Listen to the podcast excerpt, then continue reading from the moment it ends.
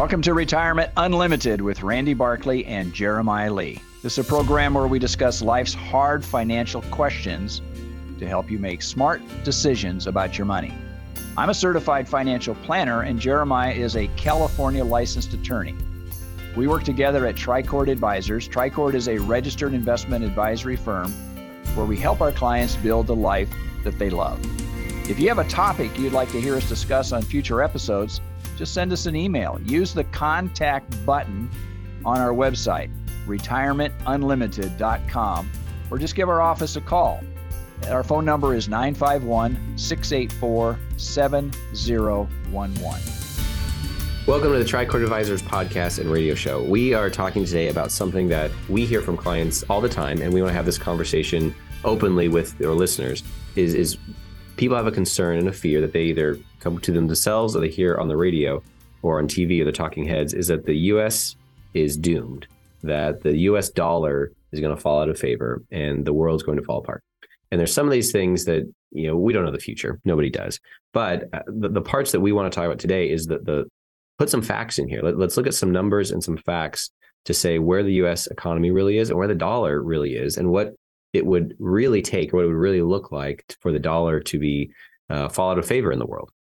Yeah, and I think I think the conversation I've had with uh, many people, clients as well as prospective clients, is that they seem to have a bias that there is a Chinese, Russian, um, Iran, North Korea coalition and there is a real threat to the reserve currency that the dollar enjoys worldwide.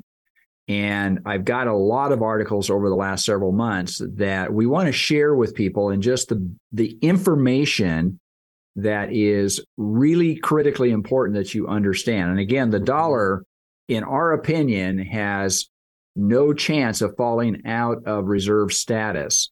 Uh, the political intrigue between the liberals and the conservatives is causing people a lot of angst but a lot of it is their is their bias mm. and their bias is shading what is what i call the facts you know just give me the facts man mm-hmm. and let, let me make decisions based upon that yeah when you say reserve status sort of you know we're on the same page is there's a lot of countries that will hold excess currency as a reserve you know, right. if, if they need um, cash quickly if they anything they might need so a lot of countries around the world the us of course holds us dollars but so does a lot of the world. A lot of the world is using U.S. dollars as their reserve currency, and you know, just as to put a, a n- number on it, you know, the yuan, which is China's currency, is currently 2.75 percent of the world's reserves. 2.75. Now, folks, listen to that. 2.75. Yeah, not a significant number. No, um, and that includes China. That includes everybody um, of, of who is included in this, who's holding reserves. And there's a number of reasons why. And you know, everyone I think generally knows that the U.S. is used for oil trade the U.S. is used, the U.S. dollar is used for international trade, It's used it, for reserves. In fact, it's really important to point out is that on a daily basis, $7.5 trillion are traded daily in transactions. And of that, the last year there was $32 trillion that was traded in global trade. But the dollar is on that side 88% of the time mm-hmm. right? On one of the sides of the transaction. So people are using dollars. For sure. And the re- reason they do that is if someone went to buy, say, US wheat, you know, they have to pay for it in US right. dollars. And so they say they were in Europe somewhere, they would take their euros, trade them for dollars, and then use those dollars to buy US wheat. And it, that happens all around the world on a regular basis as people are buying dollar denominated assets, whether it's you know, oil or steel or, or wheat. Um, and so because of that, people need US do- dollars, not just to trade with the US, but also to trade with each other because they'll say this is a, a common shared currency. And and the simple truth is is that the Chinese yuan is just not convertible.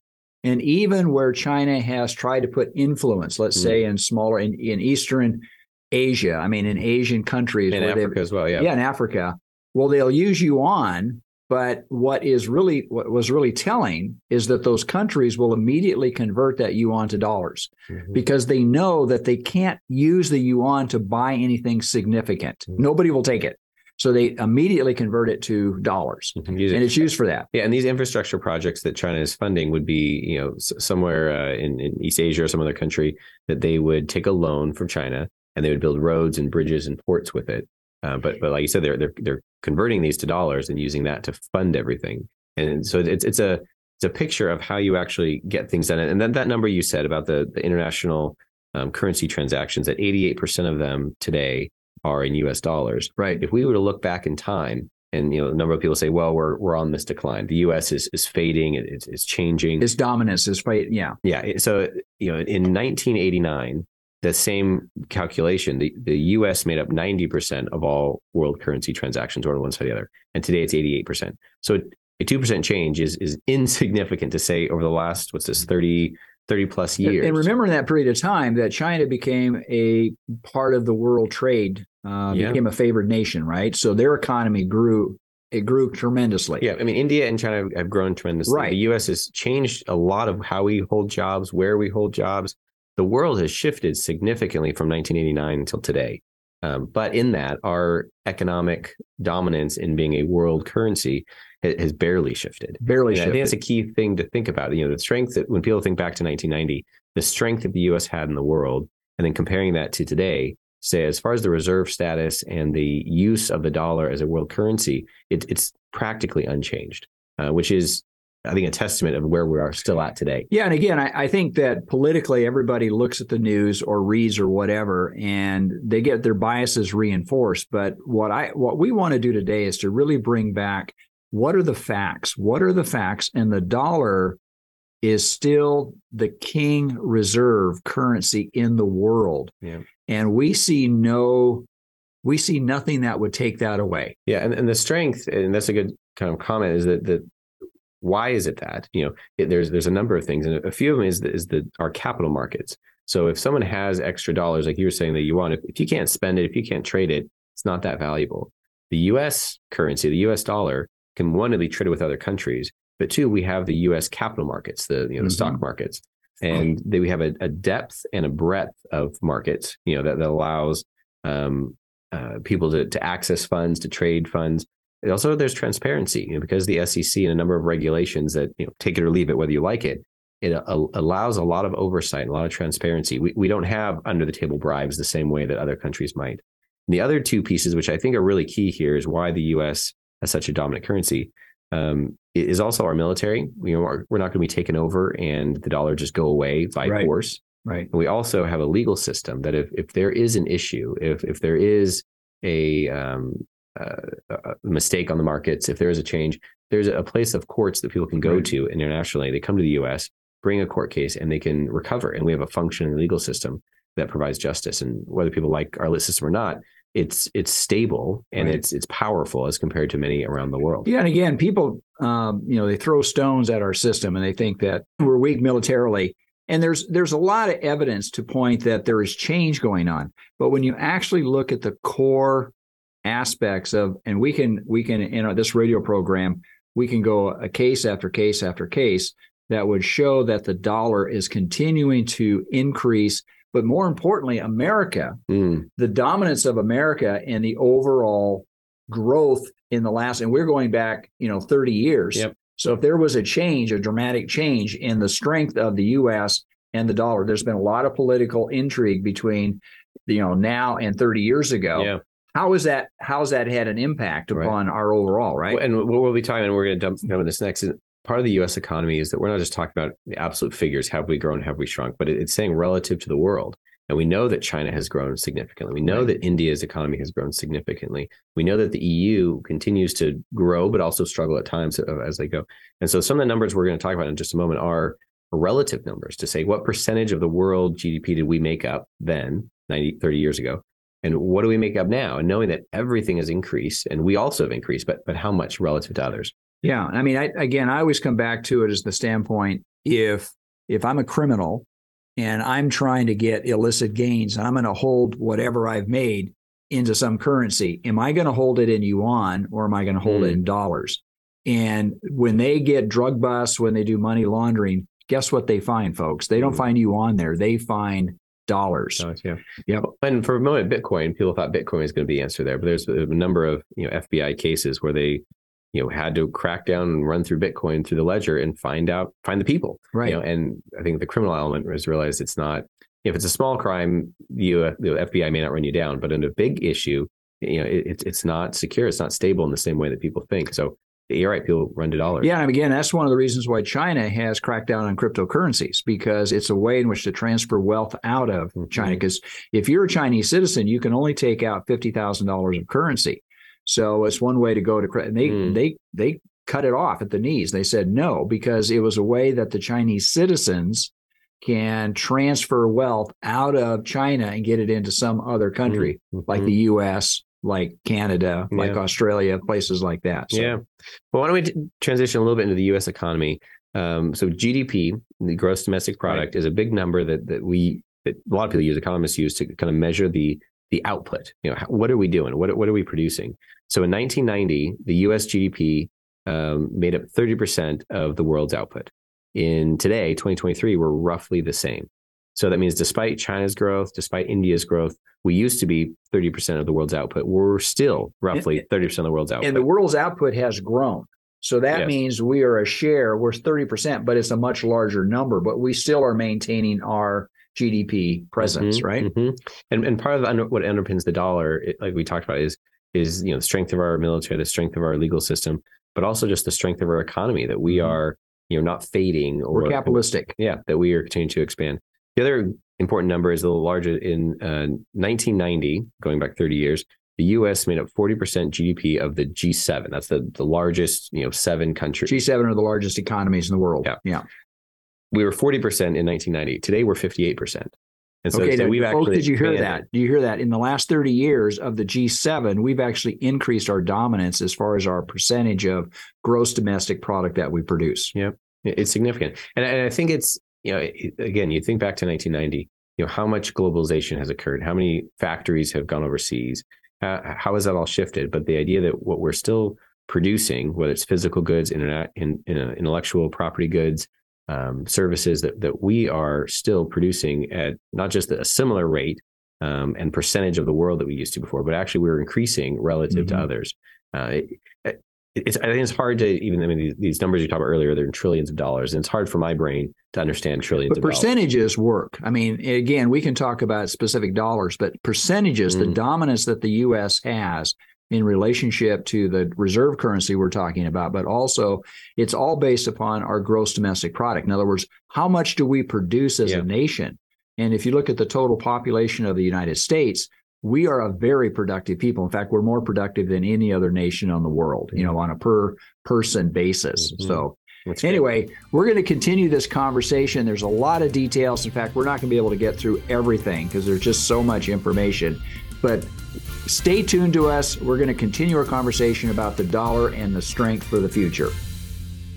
You know, retirement is supposed to be a secure time. Are you secure? Do you and your loved ones have the information needed to make the right decisions about retirement? You need counsel, not another salesperson, an advisor that looks out for your interest more than theirs. This is Dennis Prager, and I'd like you to call Randy Barkley, a certified financial planner who's been serving the Inland Empire for over 26 years.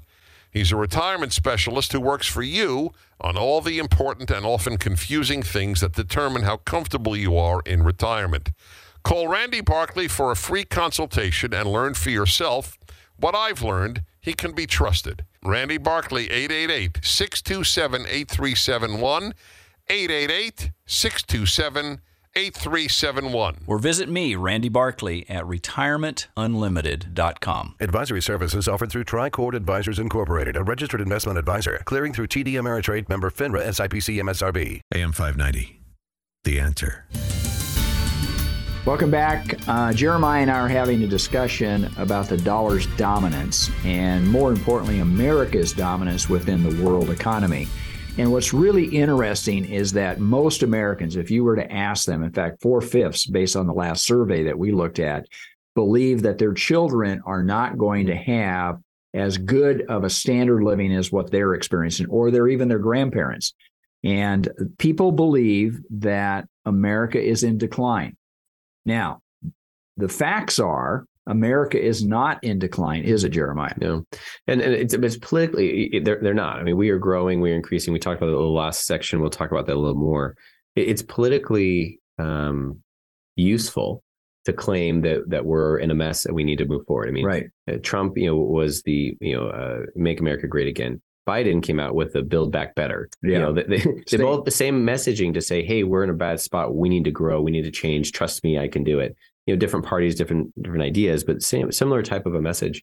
And I, I, I think it's unfortunate that that is such a permeating political message. Well, it's it's such a lightning rod, and and it creates feelings on both sides of the of the aisle, right? So politically, It's yes, it's politically useful, so people Sure. use that. But I think it soaks into our psyche a little of saying we are on the precipice of of danger, of death, of falling apart, and where where do we go from here? And and some of the numbers. I mean, we have so many that we want to talk about, but um, a, a few of them is to say when you look at like the the the U.S. standard of living, we'll just take that as normal one. The the income per person, you know, what we're experiencing as a nation, and uh, you know, it, it what we can buy, the things we have access to have, have shifted over time. But right now, if you were to take France, which is a, a, a first world developed country, um, they their income per person is similar to the, it's fifty thousand dollars a year, which is similar to what we have in Mississippi. and Mississippi is probably the lowest rank on, is a, on a per it's the- capita. it's the lowest in the U.S. So the, France as a country is equivalent to the lowest state in the U.S., which is currently Mississippi. And, and just the the idea that that you know we're we're we're light or we're lacking. I mean, we are dominating the amount of income that we're generating per person, and how that's spread out, of course, is is a constant internal dialogue that the U.S. will have. But one of the comments is saying that the lower fifth of our country, the, the people in the lower fifth of it, in the lowest twenty percent, they've risen 74% uh, increase compared to 1990 and that's significant compared to great britain or other Right. developed countries that our, our, our lowest levels are all coming up and our, our highest levels are doing fine and i think we feel and if people acknowledge the middle class is having a squeeze Yeah, again, I think there's a, a lot of issues on middle class. We've talked about that taxation and the cost inflation hits.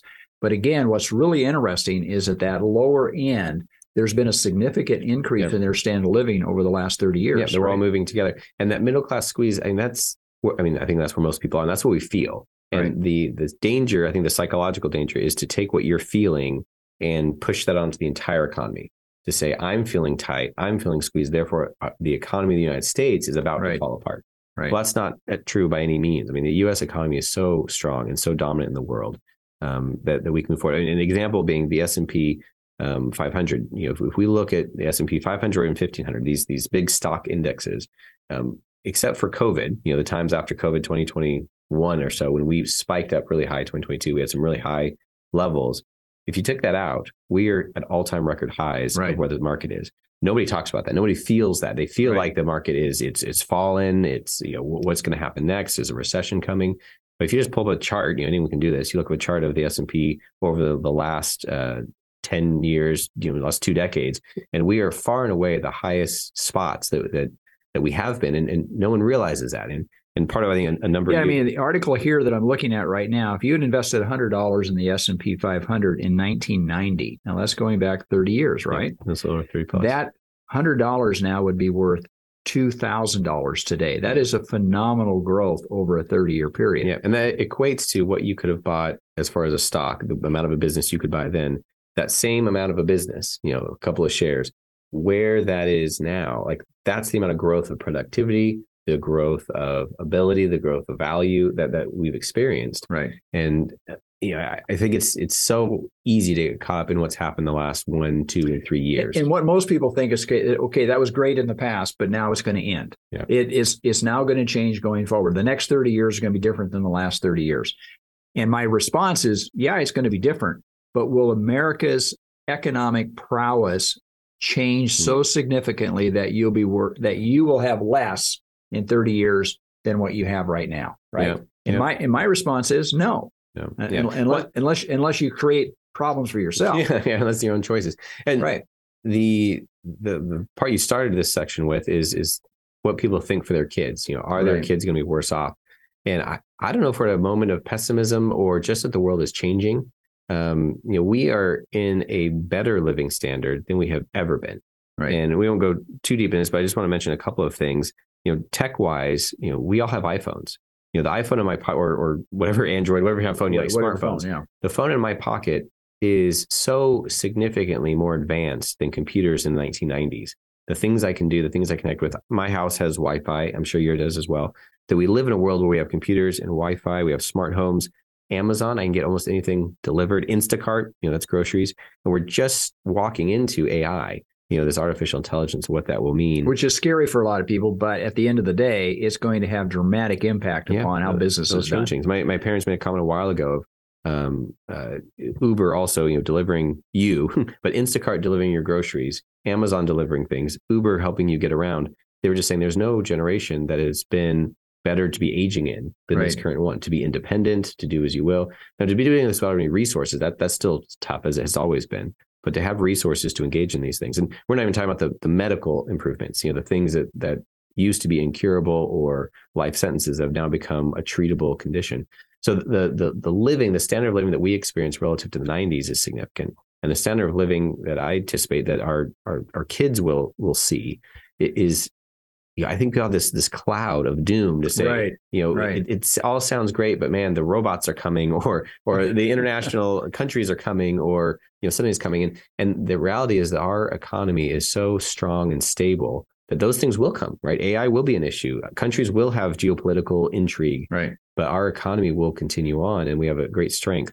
Um, one, one of the items too that I think is really interesting is we have our own workforce and we have a, a third more people than we had in 1990, A third more. a third more. So what we had in 1990 increased that by a third. We that's what we have today. So we have more people in the workforce. We have a stronger force, but of that, countries like Japan they only have three percent immigrants that have come to their country and are working. They don't have that added fuel, you know, that added increase. Whereas the U.S. right now, we have 17% of our workforce is immigrants. And so we have a constant pull from the brightest and best around the world are coming to the US. And I, I mean, I see it as, as rocket fuel, right? And people have different choices on immigration and how and when. And that's a really valid discussion. But as an economic engine, like we have our own people who are working and growing and being educated and, and being amazing.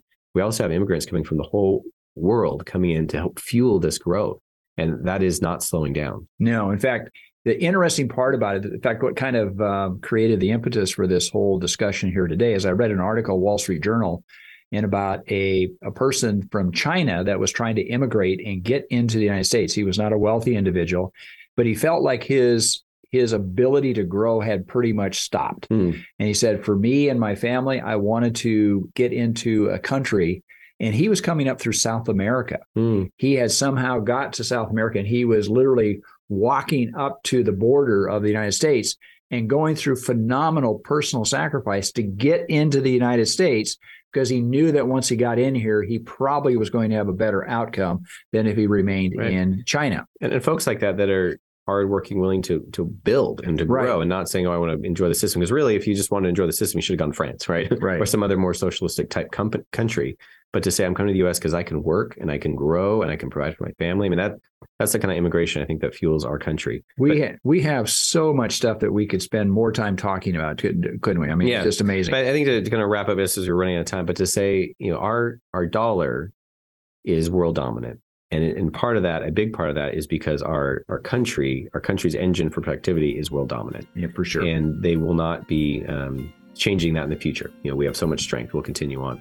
If you'd like to talk to us about this, we'd be more than happy to engage in meaningful conversation about the dominance of the dollar and the strength of the U.S., of America. Um, we try to bring you facts and information so that you can make good, proper decisions about your financial life.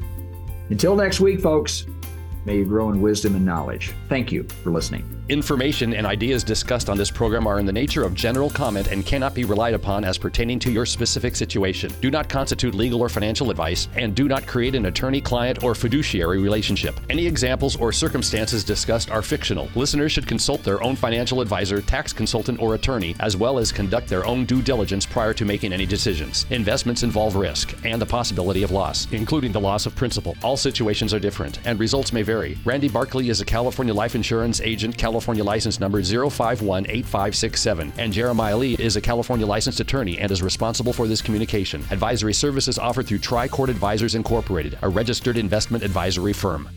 Hi, this is Hugh Hewitt. Hey, if you're retired or approaching retirement, listen up. Retirement planning is critical to your financial health, and like choosing the right doctor, your financial planner must be able to understand your concerns, help you navigate through your retirement, which can be filled with uncertainty, volatility. Certified financial planner Randy Barkley has been assisting clients for 30 years by helping them understand all the information that to most of us can be overwhelming. Go to retirementunlimited.org or call Randy Barkley for a no obligation appointment at 888 627 8371. That's 888 627 8371, retirementunlimited.org. Advisory services offered through Tricord Advisors Incorporated, a registered investment advisor, clearing through TD Ameritrade member FINRA SIPC MSRB.